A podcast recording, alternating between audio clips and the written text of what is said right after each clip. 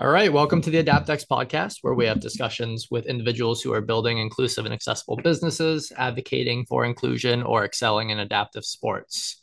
Our intention is never to speak on behalf of those with disabilities, but rather amplify their ideas and share their stories so you can make a more accessible world. Today, I'm joined by Tony Jacobsen, who is many things to many people motivational speaker, a fitness professional, author, and I'm sure more that will unpack in this episode. Uh, we're excited to bring his incredible story of overcoming the fears and barriers of his diagnosis uh, to you today. So, t- uh, Tony, thank you for joining us. Yeah, Brendan, thank you so much for having me. I'm excited to be here on the AdaptX podcast.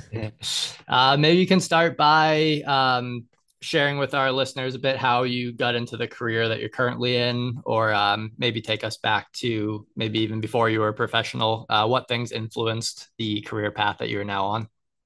Yeah, I really got into being a coach, certified personal trainer, adaptive fitness coach. I really got through, got to this through my own journey uh, of having a disability and uh, learning how to embrace it to get healthier and understanding what that what that process took.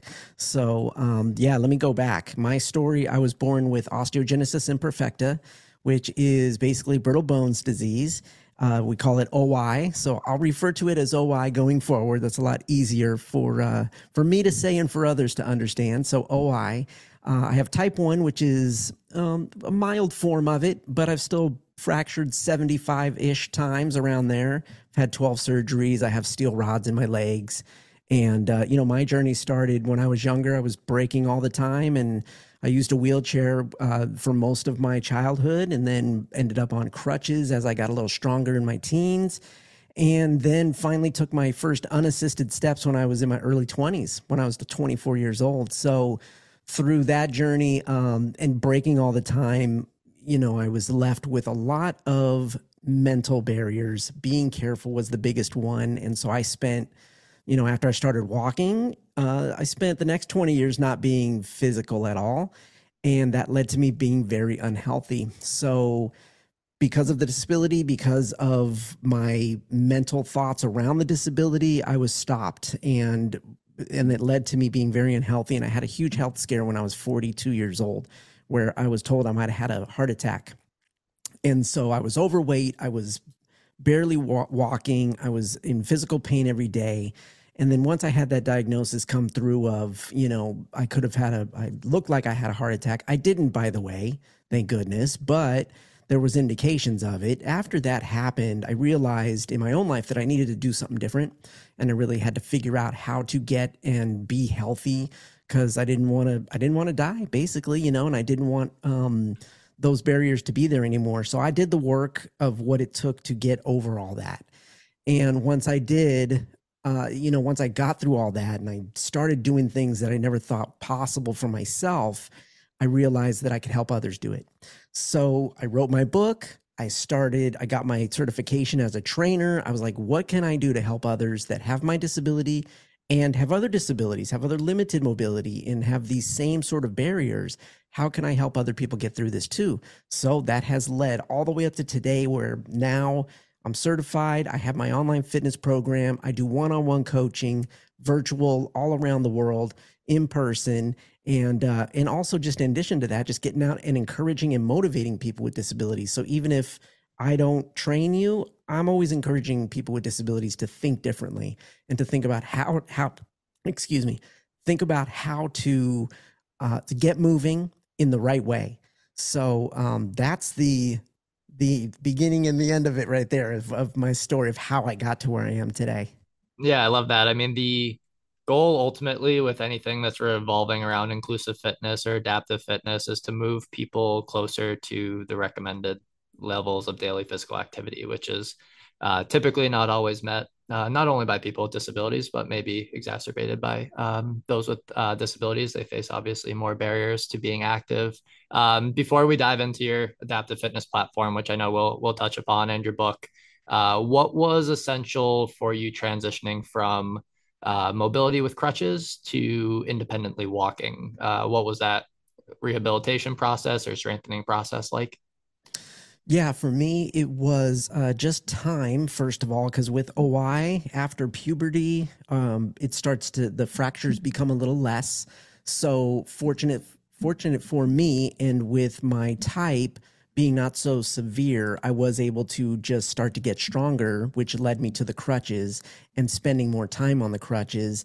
And then for me personally, to make that big jump was a, a surgery where I had, because I had rods in my legs from an early age. And so, in my, gosh, it must have been in high school years, I had broken my right femur that had a rod in it. And that rod got bent when I had that fracture. So it was bent at like a almost 30 degree angle. And so they didn't adjust it at that time and it was left. And so the next few years I spent legs were very much different in length. I had to use the crutches because I just couldn't walk right.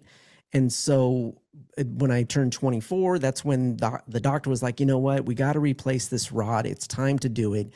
And so when I had that surgery, made my legs the same length, um, and basically, that was the point at which the doctor was like, okay, it's time to get on your feet and and start walking because now you have the mobility and the functionality to be able to do it.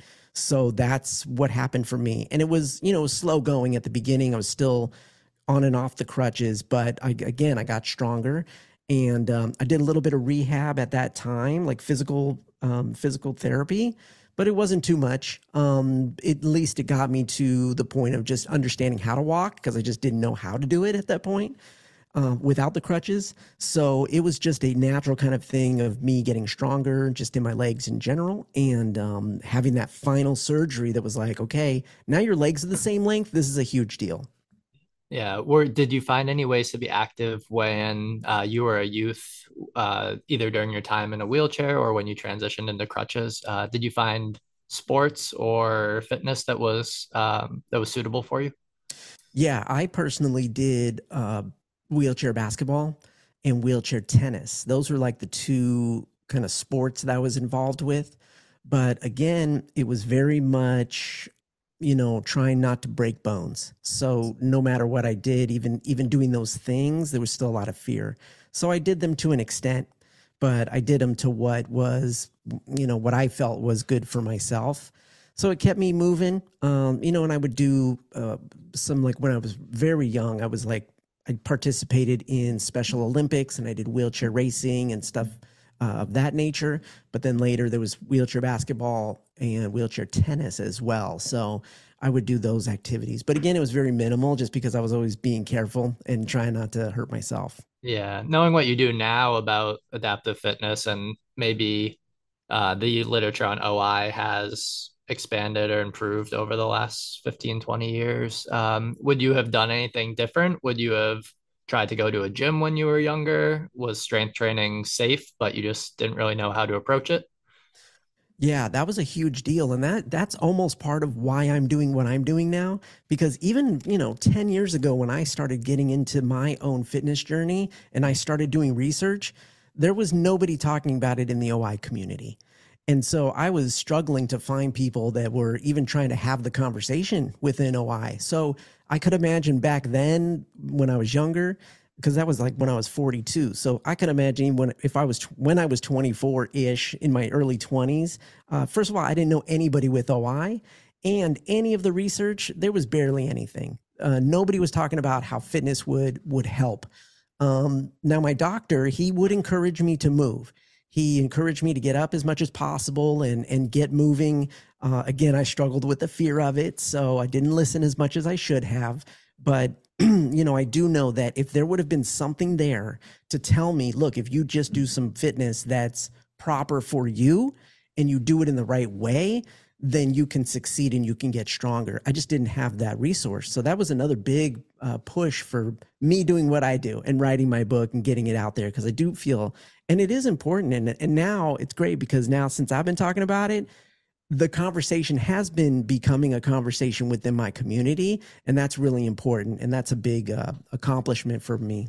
Yeah, I mean, I don't know much about the OI literature, but I would imagine that the orthopedic benefits of strength training in terms of improving bone health and um, bone strength, like I wonder if that would carry over to someone with OI in a similar way. Um, maybe during that portion of puberty when you're beginning to become stronger, uh, and like you said, your your uh, motor skills and your uh, strength is improving. I wonder if supplementing it with some uh, strength training that's kind of catered to that uh, population and the level you're at would be uh, would like expedite those improvements even further. Yeah, I absolutely agree. I think it would, and I think there's just not enough. The conversation just starting around it, and I hope that they start to do more actual research around that that would be great because uh, I absolutely agree. And I do think that it would help because we know you need to do resistance training to strengthen bone. Like we know that those uh, things work in a regular bone, right? So then when you're talking about an OI bone, now we're not sure just because of the science be- behind OI. Yes, we can develop more bone, but it's just not good bone, right? That's kind of what OI is in basic terms. So but you know what why don't we we don't have research around it so we can't say definitively that it doesn't work all i know is for me in my 40s by doing what i did um you know i know that i've gotten stronger. I know that i've gained balance. I know that i've gained strength. Um can i say my bones are stronger? M- maybe not necessarily because i haven't like stayed up on my bone density but my bone density hasn't decreased. So like I know personally I have some indicators that show that this this does work. Uh, but I would love, love, love, and perhaps you know in the future it will become a conversation, and through research and you know some dedicated, um, some dedicated research around that age range would be great. Yeah, it would be super interesting to see some longitudinal stuff because I mean, in the older population, bone density decreases, so the fact that you're maintaining in of itself is a win um, because yeah. we know that as people get older, bone density decreases. So um, it's sometimes when we're communicating with our older clients, progress isn't as fast as the younger ones, but we're typically trying to remind them that not making progress is not regressing and that in of itself is a win because as you get older you lose muscle mass and bone density and so if we can prevent that it's essential to um, longevity so uh, yeah, it would be super cool to see if uh, OI responds in any specific way to to strength training. Uh, I would imagine with it being the potential to be a low impact um, exercise, that it might not uh, be quote unquote quite as dangerous as like a sport like wheelchair basketball because you don't have the impact and the and the collision that you might have with a with a competitive sport. So, yeah, absolutely. Um, what was the influence for your book, or kind of what was that process like? When did you decide that you wanted to write a book, and how did you go about doing so? Well, I was always told you should write a book, like just from the people around me, just seeing what I was doing in life and whatnot. And um, you know, I just never had the the impetus or the through line for what it would be. I always thought, oh well, I'll write a memoir when I'm older. So that sort of kind of idea came. But after I went through my personal transformation, my physical transformation, and what all of that brought to me in my life, it finally kind of fell into place where it was like, you know what? I know what story I need to tell now. I know how I can use this book to tell my story and help other people. Like there was like all of the pieces of the puzzle of what I feel is the importance of a book. Um, they all came together and it was just time for me to do it so i was able to really focus on the physical aspects of my life that's kind of the through line of my book disable your disability so it's like i was able to look at that and the first half is a uh, is my story and then the second half is a how to and i really just kind of share like these are the tactics these are the these are the strategies that you can use to do what i did so that's kind of how the book came to be how long did that process take? I guess, I mean, obviously it's a, a lifelong process because you don't have a story without experiencing all that. But yeah. maybe from like the time that you sat down to write something to the time where uh, it was released, do you recall yeah, kind of what that process was like? Yeah, it was about uh, it was about a four year process from hey, you really got to do this, and then the last six months prior is when it really came to be. I mean, I sat down and and churned this thing out in about four or five months um, because it was really focused and I knew exactly what I wanted to say. So it was um, it was pretty quick when it came down to it because it was very clear of what the message was going to be in the book. So now I totally understand. I'm on the other side of writing a book and I know the process. but uh, for anyone out there who, and I always encourage people that um, have disabilities, have a story to tell, I encourage you to share your stories. Like, really, if, even if it's not in a book, like you know share your story about what you've been going through because we need to get the word out there and and let more people know but for me, it was very clear uh, once I decided this is the theme of the book, this is what I want to share. So it was a pretty quick process. Yeah, that's essentially the goal of this podcast for me to have conversations that challenge my biases, teach me something new, and then hopefully listeners um, form their own takeaway or they find ways to apply it to their own life.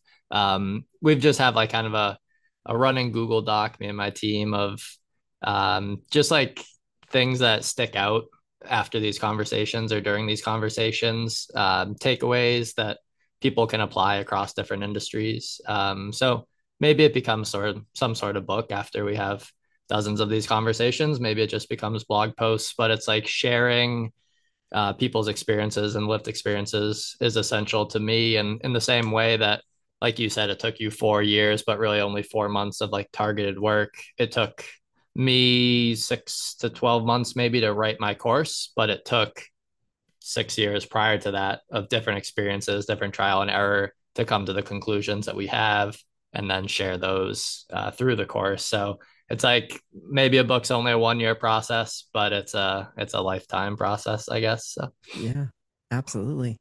Um, did COVID influence uh, your direction in terms of like how you disseminate content, whether it's the online fitness stuff. Um, did that transition that a lot of people started offering remote services kind of benefit you in any way, I guess?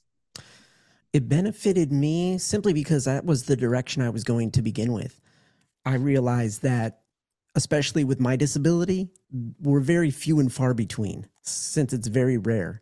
So when I was starting to reach out online is where I really went in headfirst to touch base with my community. And so everyone was online. So I started building my business online. And when I built my online, um, the online fitness club, I like to call it a club because it's a lot more fun than a platform. So my fitness club is a lot more fun. And uh, when I started building that, I'm like, no, this is the way I want to deliver it. Even in today's day and age, now that people are starting to get back together, I'm still going to do it this way and I still want to continue this method because I want to reach people around the world.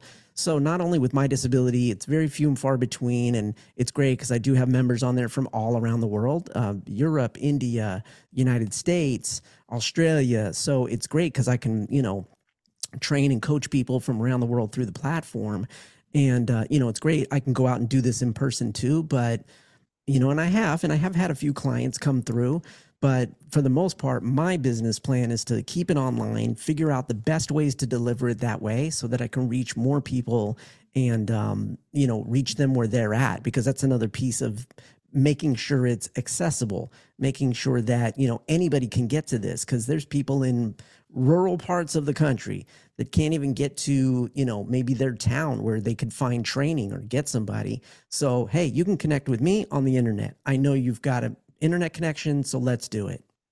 Yeah, yeah, that global impact is incredible. Congratulations on that. Thank um, you. yeah, definitely. There's obviously huge benefits of being online too. My experience running a brick and mortar facility, uh, it's expensive. Um, it's obviously yeah. a, a, huge piece, and uh, the internet not only reduces that barrier to accessibility, but it's also it can be a essential part of a business model on a kind of a low cost option to reach a lot of people. Um, you mentioned not having a lot of connections with other individuals with OI growing up, uh, but what is that representation like now that you've connected um, with others through? I assume Facebook is a a strong way to uh, find those groups. But um, what have you learned through, I guess, connecting with other individuals with OI? Yeah, that's the biggest uh, the biggest thing I've learned is to make that connection. So it was when I was growing up, I knew one other person that had OI. She had a more severe version of it. And she was the only one, and her and I thought we were the only two people in the world with OI. So we, you know, spent our childhood connected, and then we lost contact. And um, but she was the only person that I really knew that had OI. Then there were a few people popped up, like in the celebrity world, very few, one or two. And I was like, oh, that's cool.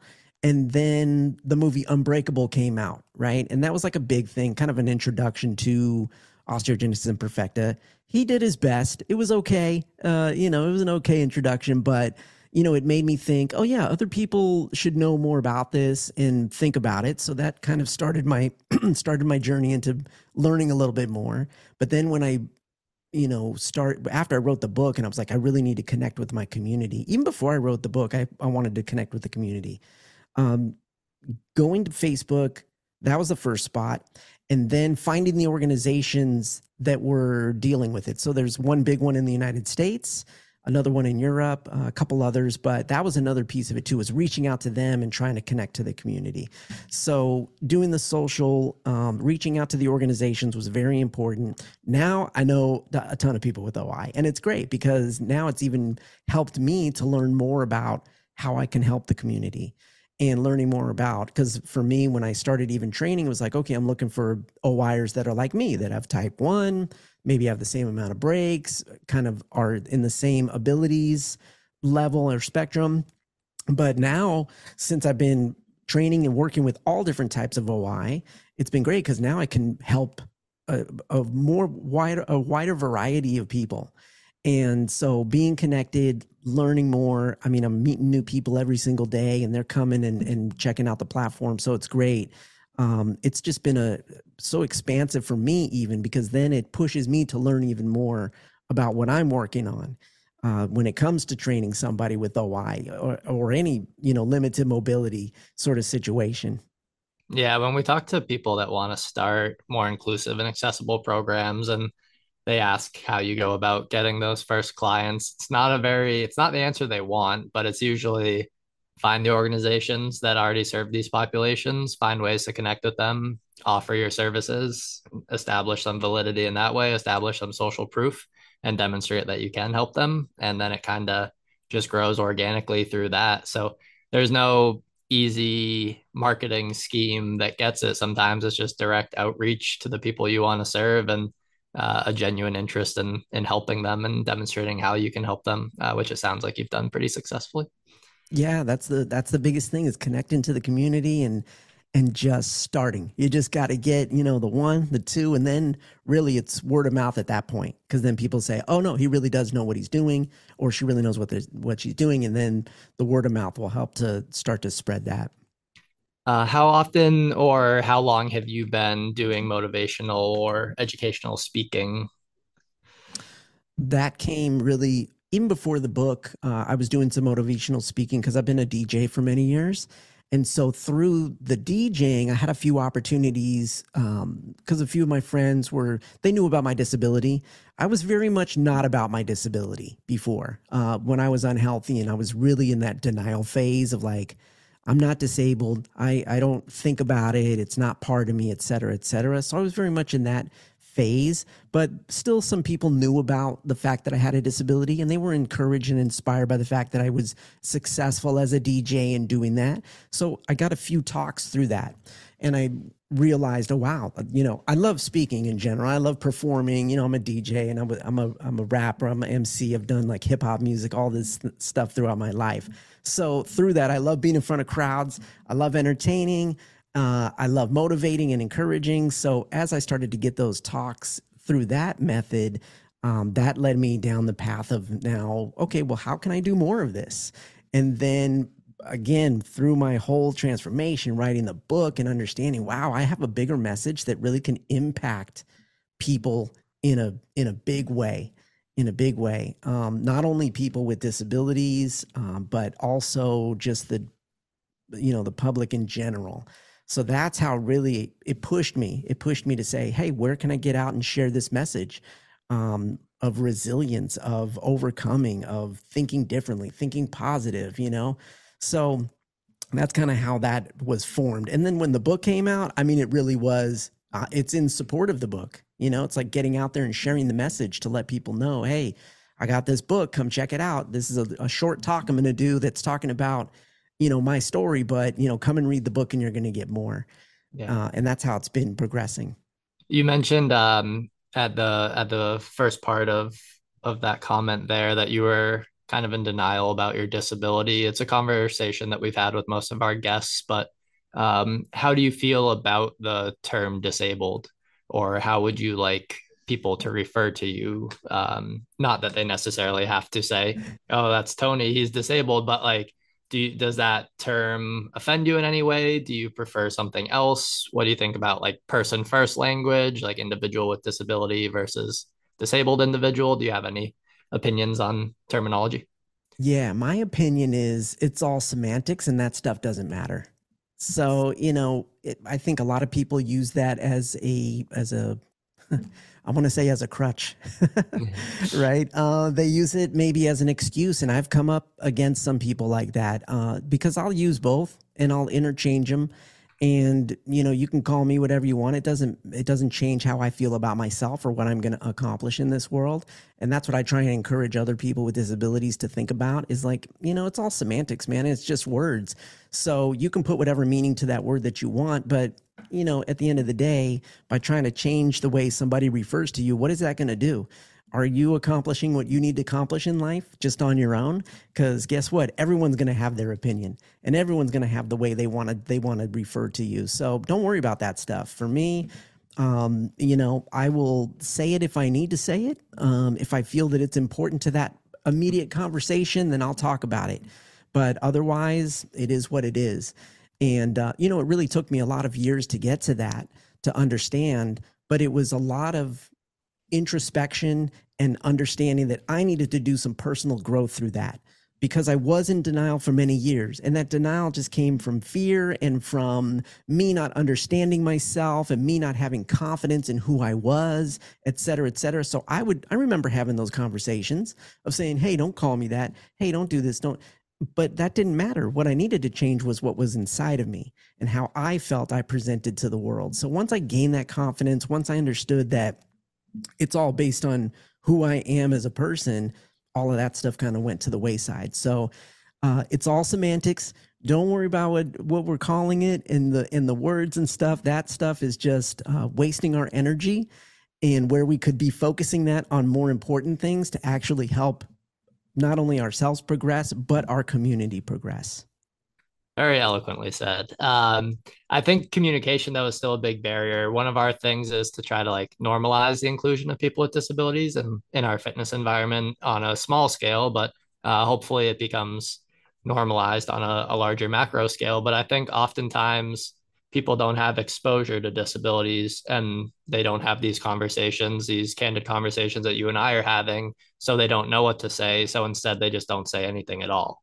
Uh, so they avoid interacting with you because they don't want to offend you. Um, mm-hmm. Did you have experiences growing up that kind of resembled that? Um, and how do you think we get to a point where younger individuals are more comfortable interacting with people with disabilities? Yeah, I think it's just having those conversations. And so it's for me and what I'm seeing and what I've been through, it really is a change for the people with disabilities. So a lot of people with disabilities feel like the outside society needs to change. And that is true. There's a lot of conversation that's happening over there. But guess what? We are half of that conversation too. So there is an aura that we put out there. Are we approachable?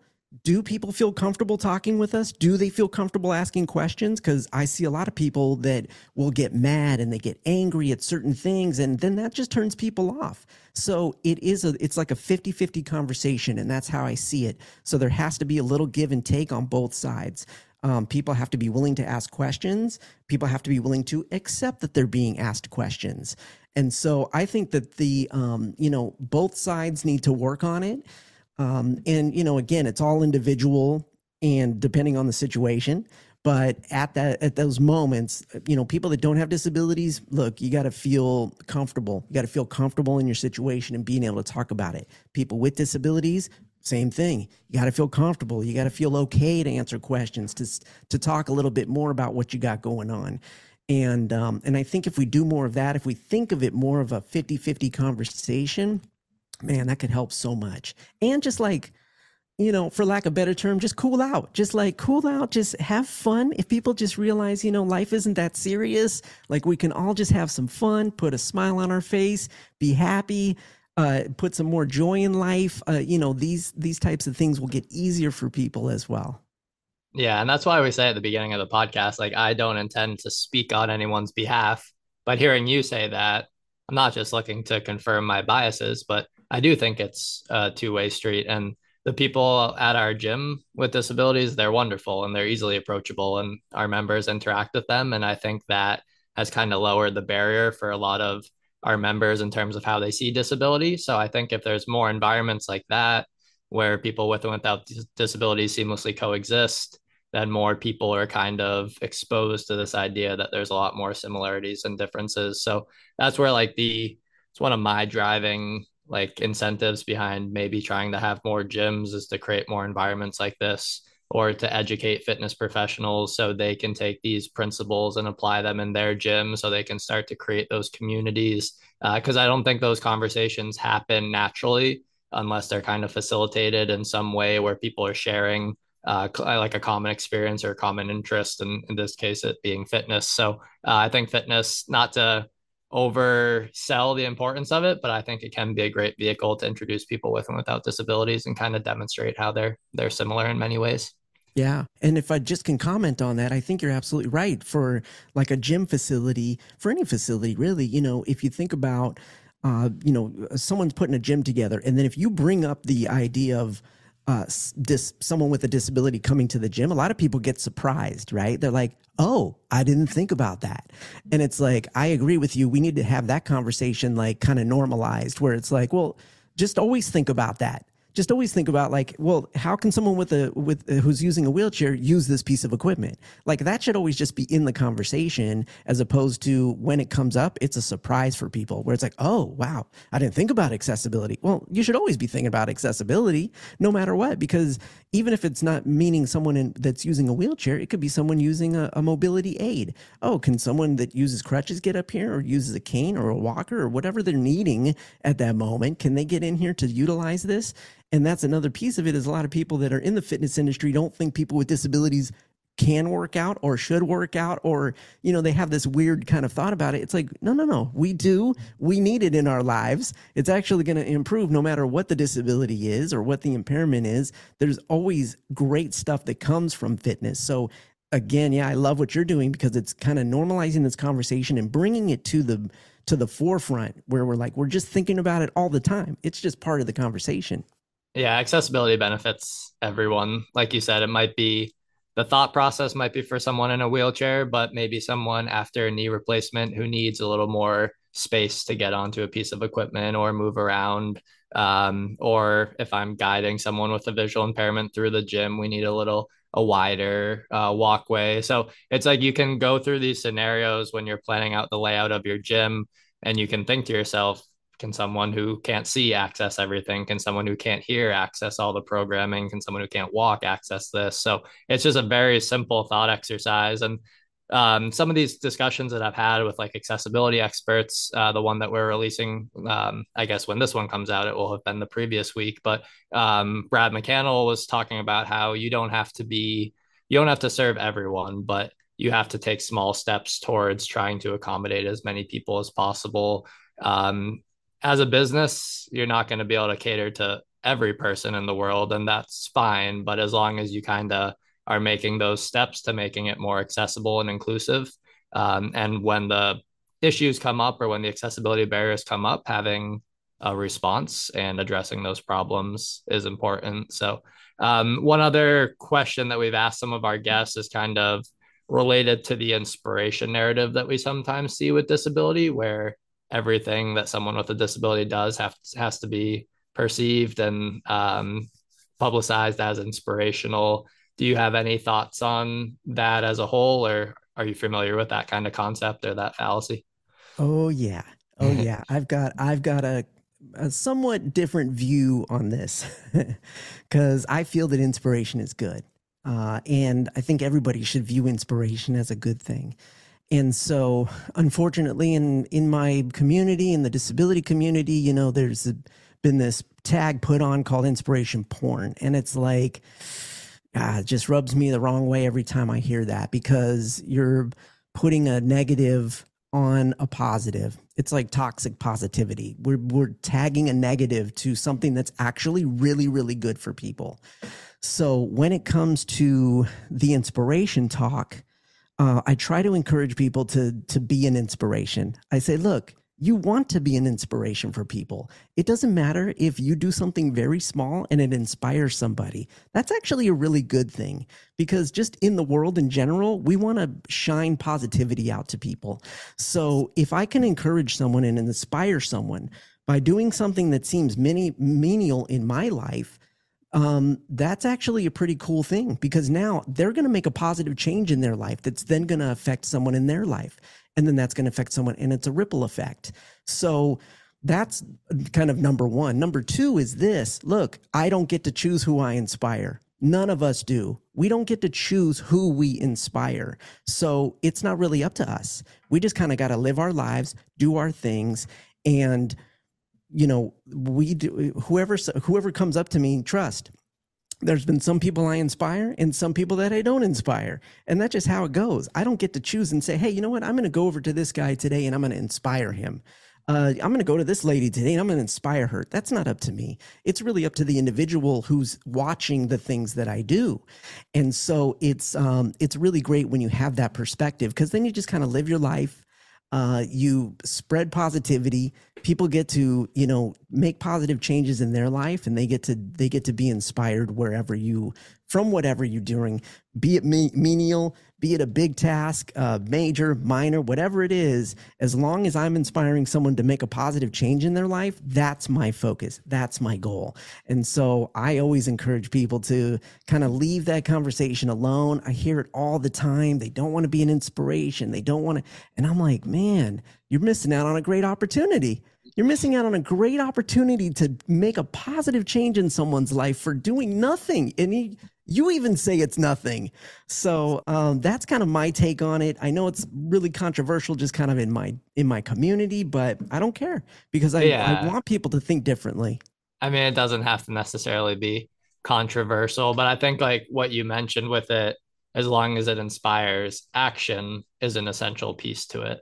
Uh, when you see just people on Facebook, oh, like it's almost belittling to some people, I guess um, I think some people feel offended when they're just trying to do tasks um, that maybe for at one point in their life was really simple and now it's harder for them because of a disability or an acquired disability. I think sometimes people get frustrated when someone will comment on that because they they remember how easy it used to be and they don't want to like kind of be belittled or reminded of that. So I think being inspirational, as long as it's in, like inspiring people to actually take change, um, when it's belittling or if it's lowering the expectation that people have for individuals with disabilities, um, if it's kind of perpetuating this narrative that they're less than, then that's when I guess it might become a little bit of a issue. But obviously, I just listen to how you all describe it and how our various guests describe it. And uh, it might be similar to kind of the terminology. It's a case by case basis um, where some people want to be inspirational and others don't. But um, it's just a, yeah. it's an interesting conversation to have. I don't think we're required to be an inspiration, but I just you know want everybody to understand that if you have that possibility, then be the inspiration for somebody. Yeah, yeah, and it's it's probably not there's probably some parallels between that and like the motivational speaking you do. Your goal with the motivational speaking is to inspire people to overcome whatever barriers that they face. So um, I would assume there's there's a lot more carryover between um, with with that occupation or with that portion of your job, the speaking. Yeah, definitely. Um, what is this is a question that we ask most of the the guests towards the end of the episodes, but what do you think needs to be done um, maybe for the industry as a whole or to make fitness more accessible for people with intellectual and physical disabilities? Yeah, I think um, it kind of touches on what we talked about earlier, where it's like just making that part of the conversation. So, people that are within the fitness industry, just understanding that that population does exist, uh, that people on all levels of ability should have access to this uh, to fitness, to better nutrition, to movement, you know, proper, I call it proper movement. Uh, I call it our personal peak performance. Everybody has their personal peak performance. Um, so I think within the fitness industry, it's really important for people to understand that it's not just, uh, you know, looking for or helping just people that, uh, you know, already have something full mobility and you're going to take them to the next level. Of course, you're going to help people that way. But I think just opening up and keeping that conversation of like, there's all abilities, there's all levels of ability within fitness. It's not like you have to be at a certain level to then start getting involved in fitness. Uh, fitness and movement and all of all of that which we you know help people with it starts at any level it starts at the levels of someone who uh, barely moves, you know, and like we have to remember that. I think a lot of people within the industry think, well, you know, people have to be at a certain level. Um, and then on the other side, people with disabilities, it's like you have to, you know, you don't have to, you don't have to be any at any specific level to start. Right now is the right time to start. So I think if we, you know, keep that conversation going, um, I think will help to improve the conversation and uh, improve the environment again, where it creates that comfortability for people to feel like, oh, yeah, I can start now. And then someone on the fitness side to be like, oh, yeah, I can help somebody that's at this level. Uh, I think we can meet in the middle if we do that. Yeah, there's always an entry point to exercise, and it's our responsibility to help people, uh, like help people find that, uh, so they can be safe, they can be confident, they can feel comfortable with what they're working on, and uh, being comfortably challenged over time to continue to make improvements. Uh, what do you hope the next five years looks like for you, or maybe even the next year? Man, the next year, I want to keep growing uh, Unbreakable Body. That's the uh, online fitness club. I want to keep growing that. I want to keep getting out and, uh, you know, spreading the message of encouragement to get more people moving. Uh, I personally, I'm writing my second book now. So that's going to be coming out in 2024 and I'm going to be working on some other programs that are are, are bigger and helping other communities, other disabled communities. Uh, I hope to see you know this conversation not be something that we have to focus on in 5 years right like it's just going to be part of part of the canon that that is the fitness environment and the fitness industry where it's like yeah this is just part of it um, in five years we should be able to do that that's my hope is that in five years it's just part of the conversation but you know i'm going to keep encouraging and helping as many people as I can along the way through my books, through my talks, through my online programs, through anywhere where I can get in connection with people to to help uplift them and encourage them. Yeah, well, Tony will definitely let us know if there's any ways that we can kind of amplify those projects that you're working on. We'll include a link to the book uh, in our next newsletter that goes out in a couple Wednesdays. Um, the podcast will be released in the next week or so to hopefully spread. Um, you had a lot of beautiful comments in uh, in this episode. I really appreciated a lot of what you said, uh, and definitely appreciate the time that you took today to talk with me. Thank you so much for having me. I really appreciate this, and I love what you're doing and and, I, and however I can support you too. I love what you're doing. I love the platform. Thank you for listening to the AdaptX podcast. Our effort to amplify the ideas of our guests and create more inclusive and accessible industries is futile unless these episodes reach a larger audience. If you enjoyed our discussion today, please leave us a rating or a review on whichever platform you use. And if you would like to learn more about AdaptX, the course that we teach to health and fitness professionals and the projects that our organization is working on, you can subscribe to our newsletter through our website, www.adaptx.org. Until next Monday.